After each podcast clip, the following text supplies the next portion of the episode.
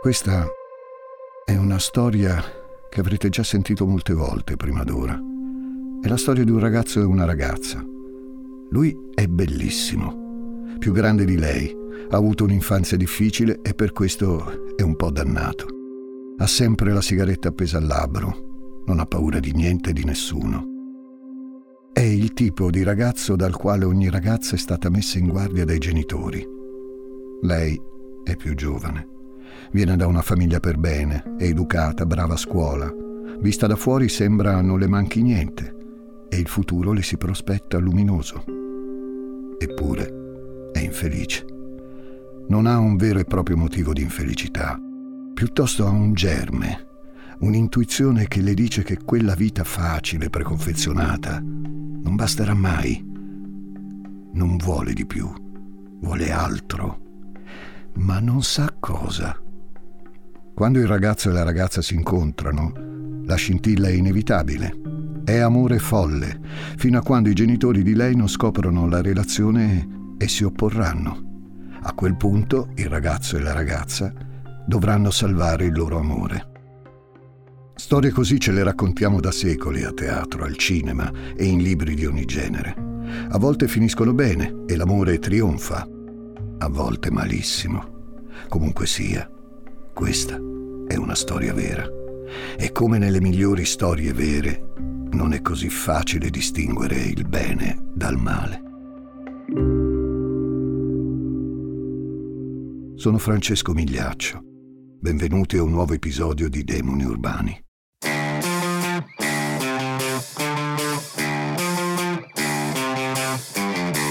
Gli ascoltabili presenta Demoni Urbani il lato oscuro delle città.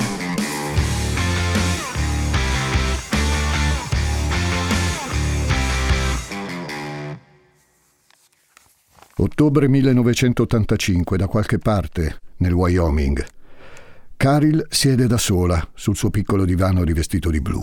I suoi occhi fissano il vinile che tiene tra le mani.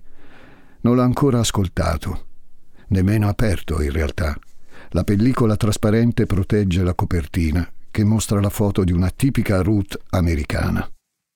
Sembra così pesante nelle sue mani. In caratteri rossi, l'autore, Bruce Springsteen, e il titolo dell'album, Nebraska. Caril scarta il vinile con attenzione. Va verso il vecchio giradischi, lo accende. Dopo pochi secondi di rumore bianco sporco, parte la prima traccia.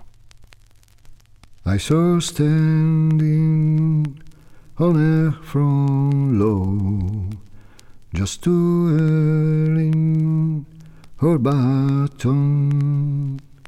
Me and her went for a ride, sir, and then innocent people died. Le parole scorrono lente e quasi sussurrate in bocca al boss. Deve ascoltare più volte la canzone per cogliere il testo. Già lo sa. Su quel vinile ci passerà le notti.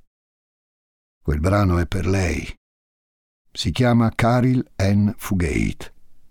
Ha 42 anni. Vive in un piccolo bilocale. Un marito, nessun figlio. Fa la tata a tempo pieno. Il titolo della canzone è Nebraska. Non potrebbe essere altrimenti, dopo tutto, è lì che è iniziata ogni cosa. È lì che ha conosciuto il suo primo amore, Charles. È lì che la sua vita è andata in frantumi, per sempre. Lincoln, Nebraska, è la città più sicura d'America. Il capo della polizia Joe Carroll è orgoglioso di comunicare ai giornalisti del Lincoln Journal come, sotto la sua giurisdizione, i crimini sono talmente rari che alla sera bastano tre volanti della polizia per pattugliare l'intera città.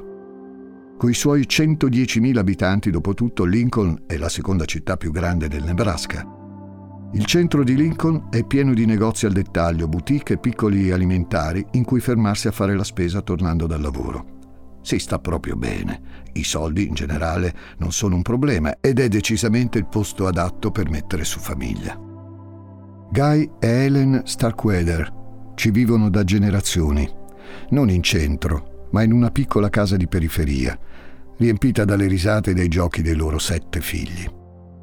Gli Starkweather sono poveri, di una povertà dignitosa fatta di lavoro, ai quali nessuno dei due si sottrae.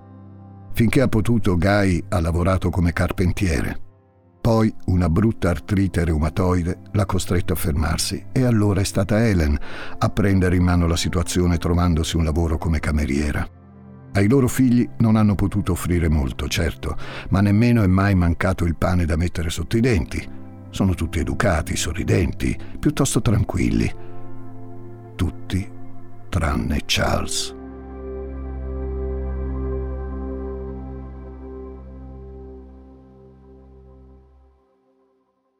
Sta entrando in classe.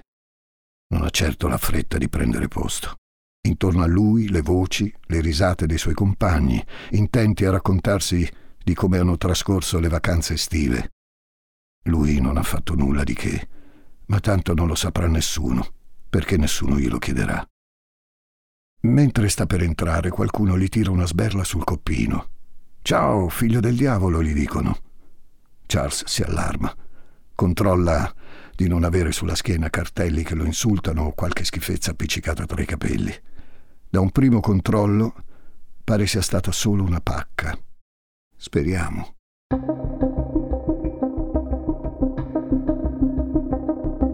Il suo banco è in penultima fila, abbastanza lontano dalla lavagna per non vederci niente, ma non in fondo. Dietro di lui ci sono i bulli che lo tormentano dalla prima elementare.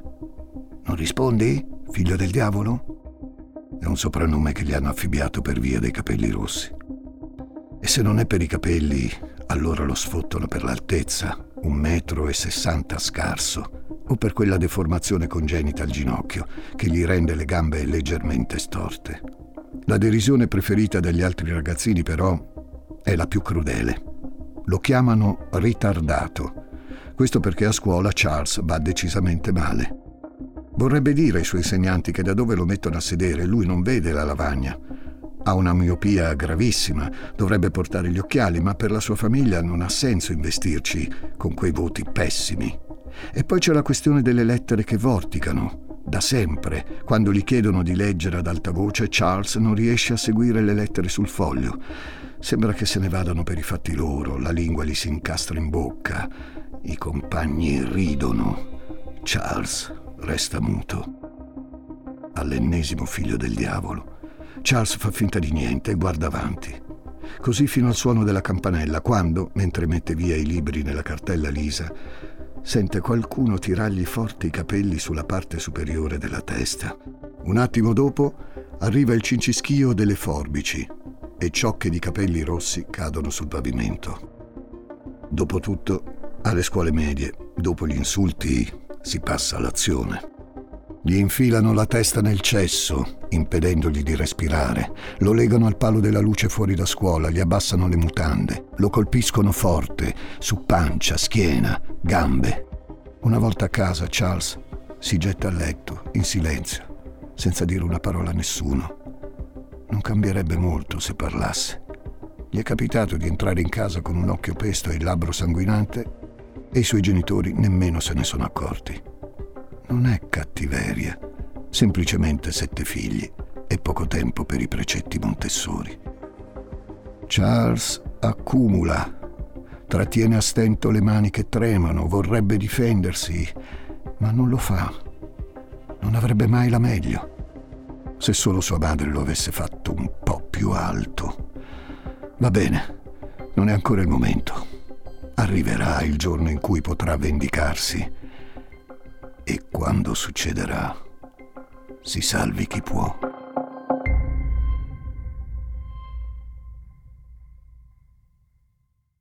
Per quanto a scuola vada malissimo, c'è una materia in cui Charles eccelle, la ginnastica. Alle superiori si allena come un pazzo, flessioni, piegamenti, pesi, corsa, salti. Il fisico bambino cambia, i muscoli si definiscono. Charles acquista massa, fiato, potenza. Agli occhi dei compagni però il suo lavoro pare quasi ridicolo.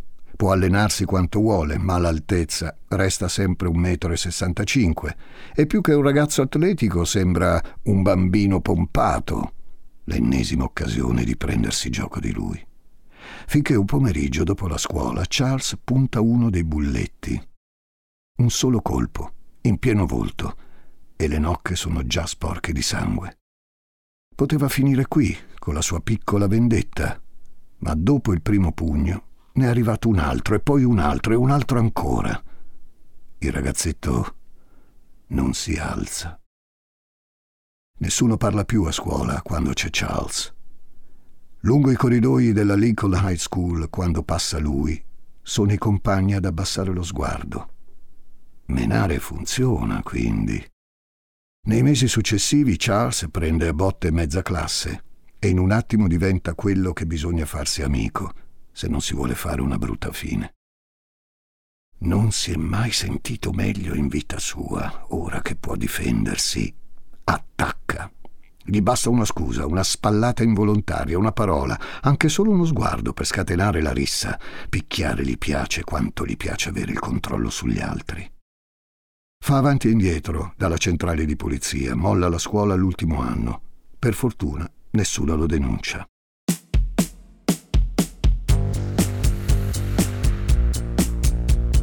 Con più tempo libero Charles si appassiona al cinema. Da solo o con qualche amico seduto sulle poltroncine del Lincoln Theatre, per un paio d'ore a settimana può non essere più Charles Starkweather ma un agente segreto, un amante formidabile, un gangster crudele, e quando torna a casa in camera sua si atteggia come i divi che ha appena visto, prova le mosse, le posture, cambia tono di voce, diventa altro da sé. Nel 1955 esce Rebel Without a Cause. In Italia, Gioventù bruciata di Nicholas Ray con protagonista un giovanissimo James Dean, bello, folti capelli tirati indietro, una sigaretta appesa al labbro inferiore. Interpreta Jim Stark, lo studente appena arrivato che ancora non conosce nessuno. Quando prova ad ambientarsi, i compagni lo scherniscono per le sue origini umili. La rabbia ce l'ha negli occhi, Jim, mentre si azzuffa con loro, mentre brandisce un coltello che non vorrebbe usare, ma che userà se necessario. Charles ne è ipnotizzato. Trova senza difficoltà parallelismi con la sua vita di tutti i giorni. In Jim Stark, Charles vede chiaramente per la prima volta se stesso, l'emarginazione, la sensazione di non appartenere mai veramente a nessun posto, estraneo a una famiglia che non l'ha mai considerato davvero. Charles esce dal cinema e si sente un uomo nuovo.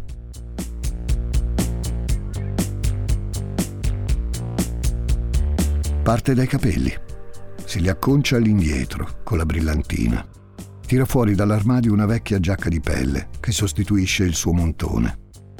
Jeans e scarponcini da moto completano il nuovo look. Se James Dean indossa gli occhiali, li indosserà anche lui. L'andatura spavalda, lo sguardo di sfida e il nuovo stile fanno miracoli. Charles è sicuro del suo aspetto per la prima volta in vita sua e le ragazze lo notano. Una sera del 56, un amico lo invita al cinema insieme alla fidanzata e un'amica di lei, che Charles non conosce. Si chiama Caril. Caril Ann Fugate. Ha 13 anni, 5 in meno di Charles.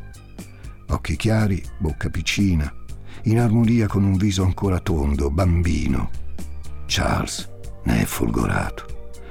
Guardano un horror. Caril nasconde il viso tra le mani per la paura. Charles passa il film a guardare Caril.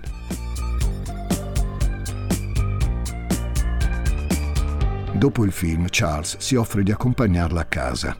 Caril guarda l'amica come per chiedere il permesso. Lei annuisce. Caril accetta il passaggio. Ora che sono soli, possono conoscersi meglio. Caril è colpita da Charles. È decisamente un bel ragazzo ed è contenta di piacergli. Dal canto suo Charles si è preso un vero e proprio colpo di fulmine, ma mantiene la sua parte di macio. Il tragitto insieme dura poco. Prima di lasciarla alla porta, le chiede il permesso di poterla salutare fuori da scuola ogni tanto e magari accompagnarla a casa. Gli occhi di Caril brillano. Ma certo che può. Le farà piacere. Charles si trova un lavoretto in un magazzino di giornali. Paga misera, certo, ma è proprio accanto alla scuola di Caril. Giorno dopo giorno, mese dopo mese, Charles si fa trovare fuori all'ora di uscita degli studenti le porta la cartella con i libri, la accompagna e aspetta finché lei non entra in casa, prima di andarsene e attendere il prossimo momento che trascorrerà con lei. Caril chiude la porta di casa e sospira, si avvicina allo spioncino e vede che Charles è ancora lì, il sorriso inebetito, la mano alzata come per salutarla. Non le sembra vero di poter vivere un tale privilegio non ha occhi che per lei. È una cosa che la terrorizza e la delizia allo stesso tempo. Lei, come Charles in fondo, è abituata a essere invisibile. Lo era quando era piccola e viveva insieme a sua madre Velda e a suo padre William, un ubriacone violento che più volte le ha messo le mani addosso. Ora che suo padre se n'è andato e sua madre si è risposata col signor Bartlett, non le va molto meglio. Certo, Marion Bartlett non le ha mai torto un capello, ma sente che lui sotto sotto in casa non ce la vuole. Hanno anche già fatto una bambina insieme, la piccola Betty Jean, che ha due anni. Si sente come se fosse di troppo in quella nuova, fresca famiglia. Ma con Charles, Caril è finalmente felice. Lo porta a casa presto, lo presenta ai suoi. L'accoglienza è fredda ma pacifica. Il ragazzo si comporta nel modo più educato e gentile che può, ci tiene a fare bella figura. Quando Charles se ne torna a casa, Caril guarda speranzosa la madre in cerca del suo sostegno. Bella non si esprime, ma in cuor suo spera si tratti di una cotta passeggera. Caril e Charles imparano ad amare l'altro e ad amare se stessi. Un po' alla volta. In uno dei loro pomeriggi lui le racconta della sua infanzia, dei bulli, degli insulti per quei capelli rossi. Caril gliene toglie uno dal bavero della camicia. Gli dice, amo ognuno dei tuoi capelli rossi. Charles le tira via il capello dalle dita. La stringe forte. Non ha mai provato un amore così grande. In quell'istante le giura che le darà la miglior vita possibile e che nessuno li separerà. Mai. Il lavoro al magazzino dei giornali non basta più. Charles se lo ripete ogni volta che apre il portafoglio per offrire a Caril un gelato o una Pepsi Cola. A Lincoln cercano netturbini. Charles si fa assumere immediatamente, salario minimo, ma è comunque meglio di niente. Nemmeno una settimana dall'assunzione e a Charles torna a montare la rabbia, di nuovo. Ogni giorno, mentre è al lavoro, è costretta a passare davanti alla sua scuola. Vede gli ex compagni uscire, ridere, scherzare. Loro andranno avanti nella vita. Lui no. Svuota i cestini delle strade di Lincoln, tocca la merda degli altri, raccatta quella caduta per terra, fa il giro del suo quartiere, più pulisce più si fa sporco. Fortuna che dopo il lavoro c'è Caril, il suo sorriso, i progetti di una vita insieme e una promessa. Un giorno tutti conosceranno i loro nomi. Un giorno Charles e Caril entreranno nella storia.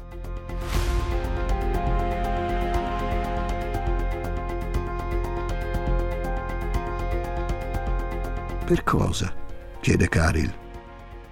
Non ne ho idea, risponde Charles.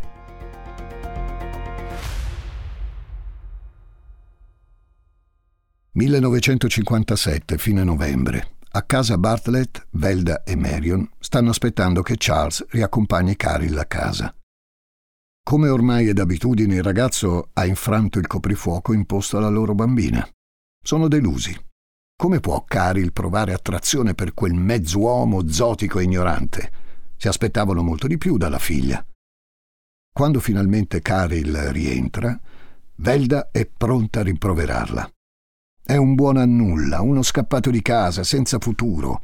Le punta il dito contro mentre le urla che se non lo molla finirà che la metterà incinta e a quel punto la sua vita sarà rovinata. Caril risponde a tono, le urla in faccia che lei, l'amore, neanche sa cosa sia, poi si chiude in camera, piangendo. L'indomani, quando Charles si fa trovare davanti a scuola, Caril tira dritto con la sua amica e non lo degna di uno sguardo. A Charles, per un momento, si ferma il cuore. Charles continua a fare avanti e indietro nella stanza. Non ha idea del perché Caril sia arrabbiata con lui. Deve uscire o impazzirà. Il portafoglio è vuoto. Ha fatto fuori lo stipendio in un attimo, quel mese. Vuole raggiungere Caril, parlarle, spiegarsi. Ma non vuole farlo a mani vuote. Prende la macchina e si dirige alla stazione di servizio Crest, sulla Cornhusker Highway. Charles si muove tra le corsie, si ferma nel reparto giochi, prende un piccolo peluche e si avvicina alla cassa. Indica al cassiere. Robert, dice il cartellino sul gilet. Anche un pacchetto di sigarette e al momento del conto gli chiede se può prenderli a credito. Robert rimette a posto le sigarette. Non si fa credito a nessuno. Poi, senza tante cerimonie, lo invita a rimettere a posto il peluche. Ecco, questo non doveva farlo. Charles torna più volte quella notte alla stazione di servizio, ora per le sigarette, ora per un pacchetto di gomme da masticare. Al terzo giro entra imbracciando un fucile a pompa. Lo punta verso il commesso Robert gli ordina di mettere 100 dollari sul banco e quello, terrorizzato, apre la cassa e obbedisce. Poi, sempre puntandogli contro il fucile, gli ordina di salire sulla sua auto. Lo fa guidare verso nord, senza una meta precisa. Robert, al volante, piange e supplica Charles di lasciarlo andare, non dirà nulla, lo giura. Quando raggiungono una zona abbastanza isolata, Charles lo fa scendere dall'auto e gli spara in testa. Charles Starkweather si presenta a casa di Caril Ann con un peluche, un mazzetto di fiori rossi e un sorriso splendente che non riesce a trattenere. Ha bisogno di raccontarle una cosa. Le dice di aver rapinato un ragazzo. Cari sgrana gli occhi. Perché l'hai fatto? Per prenderti questo. E le porge il peluche. Uccidere quel ragazzo è stata un'esperienza mistica. Nessuno che conosce ha mai fatto niente di simile. È stato al di sopra di tutto, del bene, del male, della vita, della morte, e gli è piaciuto terribilmente. Il giorno dopo, in tv, si parla del cadavere ritrovato in mezzo alla strada. La polizia brancola nel buio, la gente di Lincoln è scossa da questo omicidio così inusuale. Le prime voci parlano di un forestiero che sarà già fuggito chissà dove. Nessuno sospetta di Charles. Solo Caril, quando sente la notizia, ha un sussulto. Nelle settimane successive all'omicidio, Charles non pensa ad altro. Ucciderà ancora, ne è certo. Dentro di sé sa chi desidera togliere di mezzo. Sì, proprio quelle persone che hanno sempre fatto di tutto per ostacolare il suo grande amore. Due persone che, se sparissero dalla faccia della terra, gli permetterebbero di vivere libero con Caril per sempre,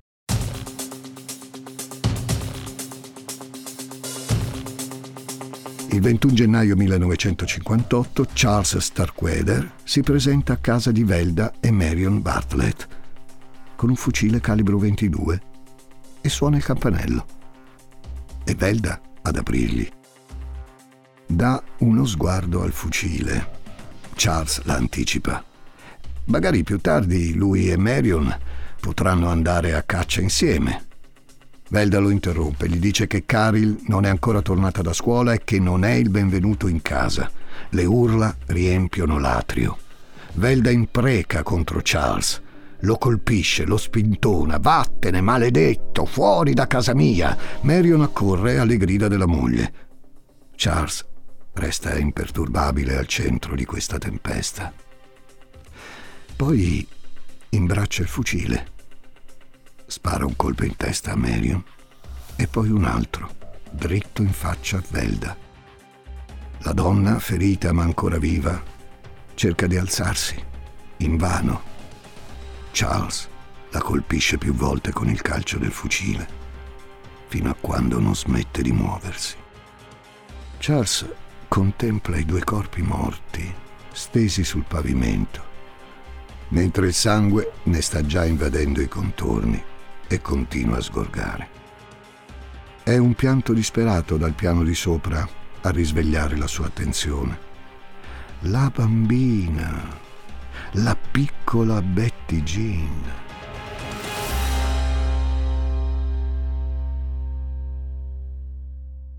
Quando Caril arriva a casa, trova Charles seduto sul divano a guardare la tv. Nessuna traccia dei suoi genitori. Charles è euforico. Le dice che finalmente potranno stare insieme, come una vera coppia. Poi chiede a Caril di prendere un pezzo di carta e di scrivere una cosa per lui. Caril obbedisce. State lontani. Tutta la famiglia ha l'influenza. Firmato Miss Bartlett.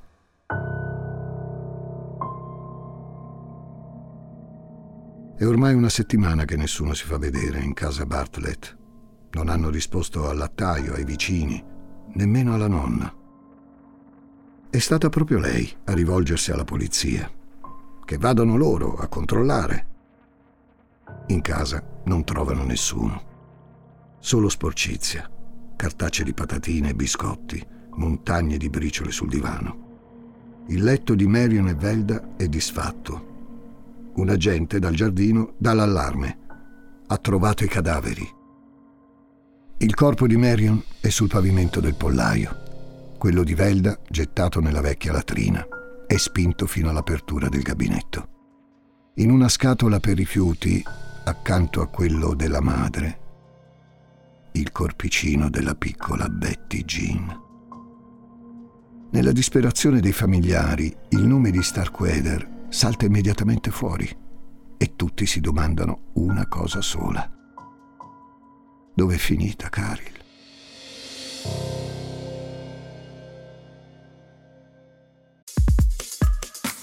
Ciao, sono intelligenza artificiale. Per gli amici AI. Cecilia Zagarrigo mi ha invitato a confrontarmi con Elisa Nicoli, Andrea Grieco, Marco Dixi e tanti altri famosi divulgatori. Gli ruberò il lavoro? Scopritelo ascoltando Intelligenza Reale. 27 gennaio 1958. Charles e Caril sono in viaggio da poco, dopo aver trascorso una settimana in casa coi cadaveri a pochi metri di distanza. Sono a una stazione di servizio diretti verso sud. Mentre Charles fa benzina e compra le munizioni, Caril ordina hamburger e prende un paio di mappe stradali. Hanno bisogno di un appoggio. Charles fa una rassegna delle fattorie nei dintorni di Lincoln. C'è la fattoria di August Meyer, un anziano agricoltore che conosce. Andrà benissimo per il momento. Mentre percorrono un viale sterrato nei pressi della proprietà, una delle ruote affonda nel fango. L'auto è bloccata e non c'è verso di smuoverla. Charles impreca, batti i pugni sul cofano. Poi guarda Caril, infreddolita, e si scusa per il linguaggio che ha usato. La stringe al suo fianco e insieme se ne vanno a piedi verso la casa di August. L'anziano apre la porta ai due giovani. Charles è sbrigativo. Hanno bisogno di una mano con la macchina. August accetta di aiutarli e si infila il cappotto. Appena fuori, Charles imbraccia il fucile e gli spara un colpo in testa. Il botto spaventa il cane, che scappa latrando. Charles prende la mira e colpisce anche lui. Mentre Charles fa il giro delle camere alla ricerca di armi, proiettili e denaro, Caril se ne sta seduta al tavolo della cucina a sgranocchiare i biscotti che ha trovato nella dispensa. Chiede quando se ne andranno da lì, ha paura. Charles, come sempre, la tranquillizza. L'auto è ancora impantanata. Charles si fa aiutare da un vicino di casa per spingere l'auto, poi ritorna in fattoria, cambiando strada per prendere Caril. L'indomani i due ripartono. Peccato che Charles ripassa di nuovo nel punto in cui erano rimasti incastrati la prima volta e neanche a dirlo la Ford resta bloccata di nuovo. Non c'è verso di liberarla. Così, nel gelo di fine gennaio, Charles e Caril prendono le armi e si muovono a piedi.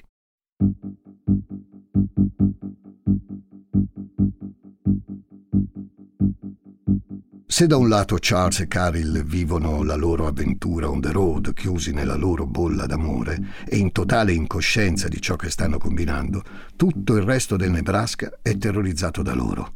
Il paesone tranquillo, quello dei due gradi di separazione, in cui tutti si conoscono e si vogliono bene, è in preda all'isteria.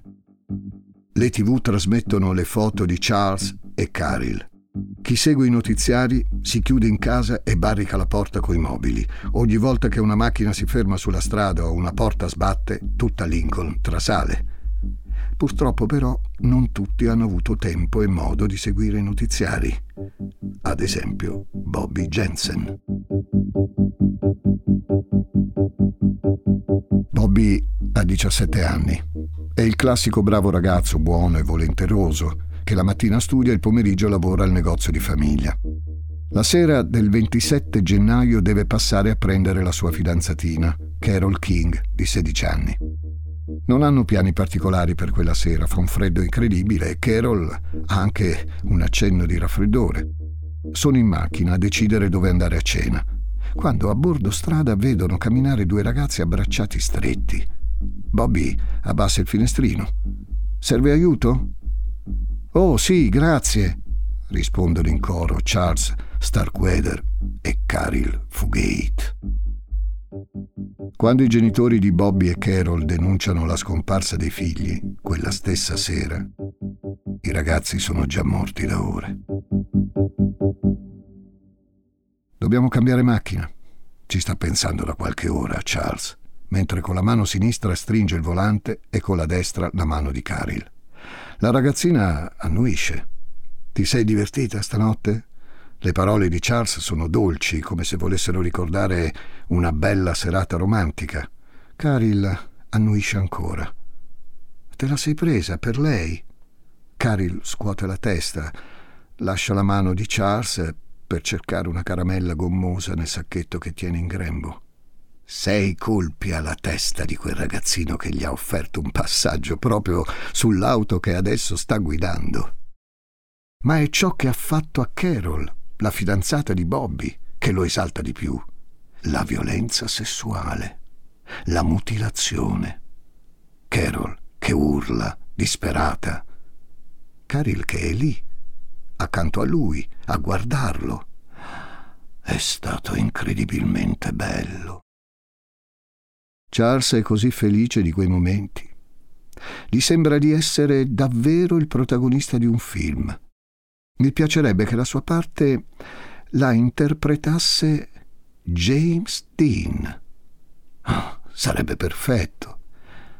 Peccato sia morto giovane.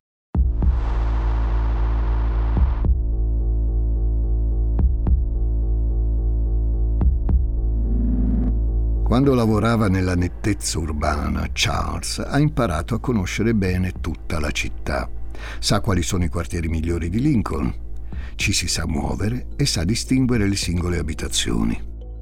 Sceglie la villetta di Lower World, presidente della Capital Steel, una delle aziende più importanti della città. Non è un bersaglio come un altro. Scegliere quella famiglia significa finire dritti dritti nelle mani della polizia. Esattamente come ammazzare l'intera famiglia Bartlett è un po' come dire il colpevole sono io, Charles Starkweather. Ma niente lo può spaventare, perché ha 19 anni ed è mosso dall'incoscienza. E lo è anche Caril. Comunque sia, è la mattina del 28 gennaio quando Charles raggiunge la casa dei Ward Caril resta in macchina, accoccolata nella giacca rubata a Bobby Jensen. È Lillian Fensil, la cameriera, ad aprire la porta. Charles le tiene la pistola puntata addosso. La donna si tocca immediatamente le orecchie. È quasi sorda. Charles si fa dare carta e penna. Scrive alla donna di stare zitta e di continuare a preparare la colazione della signora Ward. All'arrivo della signora Clara Ward, Charles, senza abbassare la pistola, le dice che se si comporta bene non le accadrà niente. La signora Ward alza le mani in segno di resa. Ok, dice, farò tutto quello che vuoi. Charles fa entrare Caril in casa e la porta in biblioteca. Poi ordina alla signora Ward di preparare per entrambi caffè e pancake. Trema appena la signora Ward mentre entra in biblioteca col vassoio in mano e i pancake ancora fumanti. Sta per servirli ai due quando Charles cambia idea. Ora vuole i waffle, non i pancake. La donna sorride e torna in cucina. Charles gongola. Una delle persone più ricche di Lincoln è lì a servire lui, un semplice netturbino. Continuerà a ordinarle cibo e a cambiare idea. Fino a luna circa, quando la signora Ward chiede a Charles il permesso di salire in camera e cambiarsi le scarpe. Charles acconsente, ma poco dopo la segue, non vuole scherzi, e per sicurezza sale le scale con un coltello. Quando Charles apre la porta della camera, la signora Ward ha in mano una pistola. Prova a colpirlo, ma lo manca. Charles, a quel punto, si avventa su di lei e la coltella ancora e ancora su schiena, collo, petto. Mentre trascina il corpo della donna, il cagnolino della signora Ward abbaia come un ossesso. Charles gli spezza il collo con il calcio dell'arma. Caril e Charles trascorrono il pomeriggio del 28 gennaio a caricare la macchina dei Ward, una Packard nera, con cibo e tutto ciò che riescono a saccheggiare. Alle 17.30 il garzone dei giornali lancia nel giardino dei Ward l'ultima edizione del Lincoln Journal. Charles lo raccoglie e vede, gigantesca in prima pagina, la sua faccia e quella di Caril. Charles prova un moto di orgoglio all'inizio. Vorrebbe urlarlo a Caril, ma poi si blocca.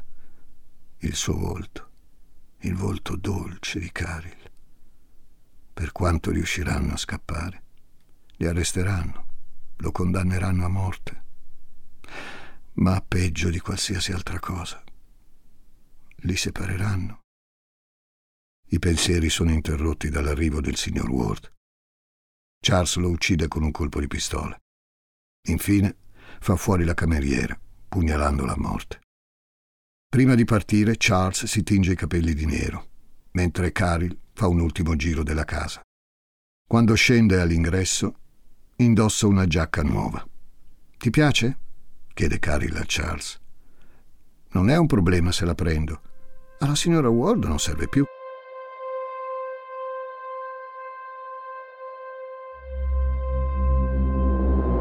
Intanto a Lincoln la gente è impazzita. Tutti sono convinti di aver avvistato i due killer, in questo o in quell'altro luogo. C'è chi si rifiuta di uscire e si chiude in casa.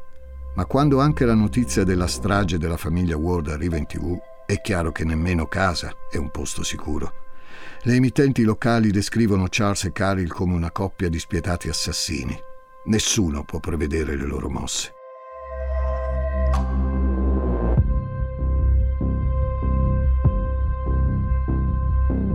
Mercoledì 28 gennaio, Charles e Caril passano per Grand Island dirigendosi verso la Sand Hills del Nebraska.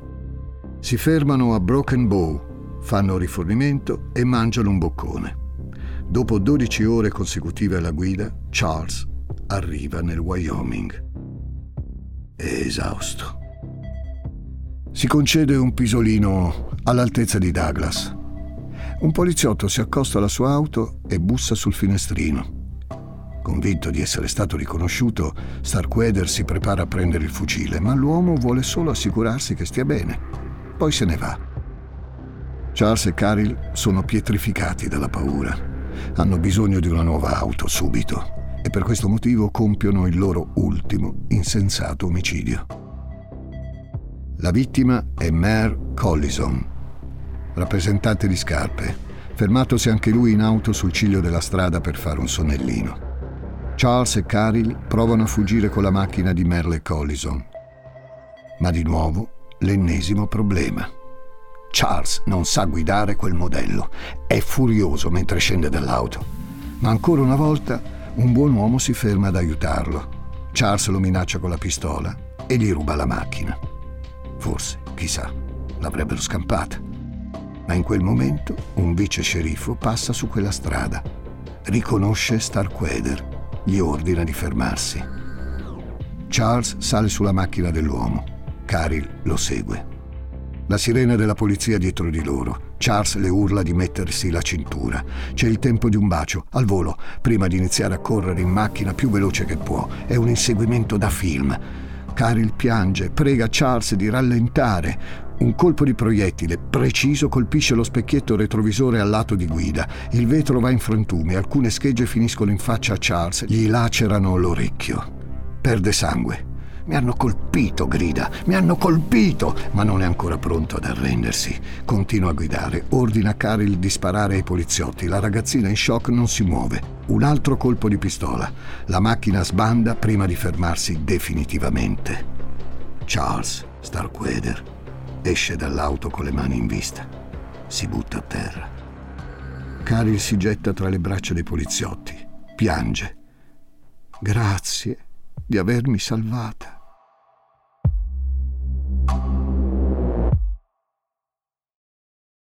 Starkweather confessa tutti gli omicidi. Non ha alcun problema a prendersi la colpa di tutto. Scrive ai suoi, nel suo inglese sgrammaticato, non mi dispiace davvero per quello che ho fatto, perché per la prima volta io e Caril ci siamo divertiti. Non vuole che Caril paghi. Almeno all'inizio. Le scrive lettere d'amore in una busta, insieme alla loro fotografia ritagliata dal Lincoln Journal. E le scrive. Te l'avevo detto che un giorno tutti avrebbero conosciuto i nostri nomi. Ma lei non risponderà mai. Quando però Charles viene a sapere che la sua Caril ha basato la sua difesa sul fatto di essere lei stessa un ostaggio di Charles, una vittima quindi, beh, non ci sta più. Charles cambia versione dei fatti, ne dice tante, spesso non è coerente. Dice che Caril ha partecipato attivamente a tutti gli omicidi, che è stata lei a uccidere Carol King perché gelosa. Fa notare come non abbia battuto ciglio alla morte della sua famiglia, ne abbia mai cercato di scappare. Il processo a Starkweather è sorprendentemente rapido. Viene condannato per omicidio di primo grado e mandato nel braccio della morte. 18 mesi e il 25 giugno 1959 Charles Starkweather viene giustiziato sulla sedia elettrica. Non aveva ancora 21 anni. A Caril N. Fugate danno un ergastolo, che si è tramutato in una condanna a 30 anni. Alla fine ne sconterà 18 e sarà libera sulla parola nel 1976 a 32 anni.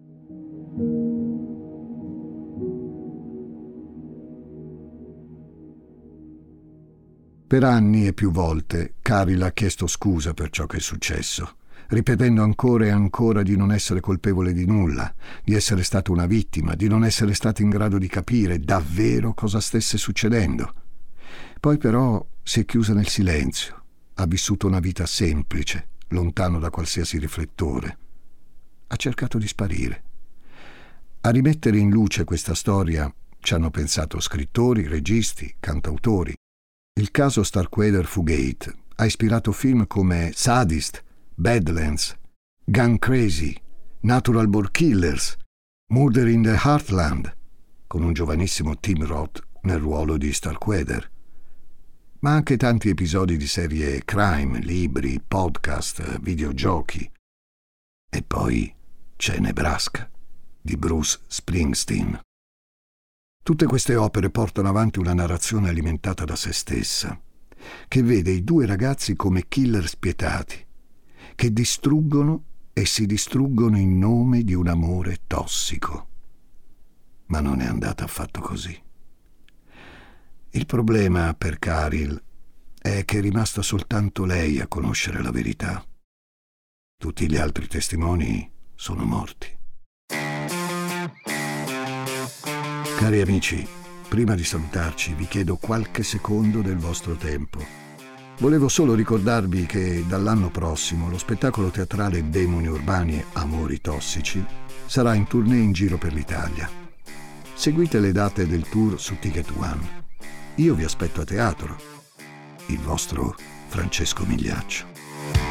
Demoni Urbani è un podcast degli ascoltabili, parte di Cast Edutainment, a cura di Gianluca Chinnici. Questo episodio è scritto da Martina Marasco. Coordinamento editoriale Eleonora Chiomento. Sound design Francesco Campeotto. Producer Ilaria Villani.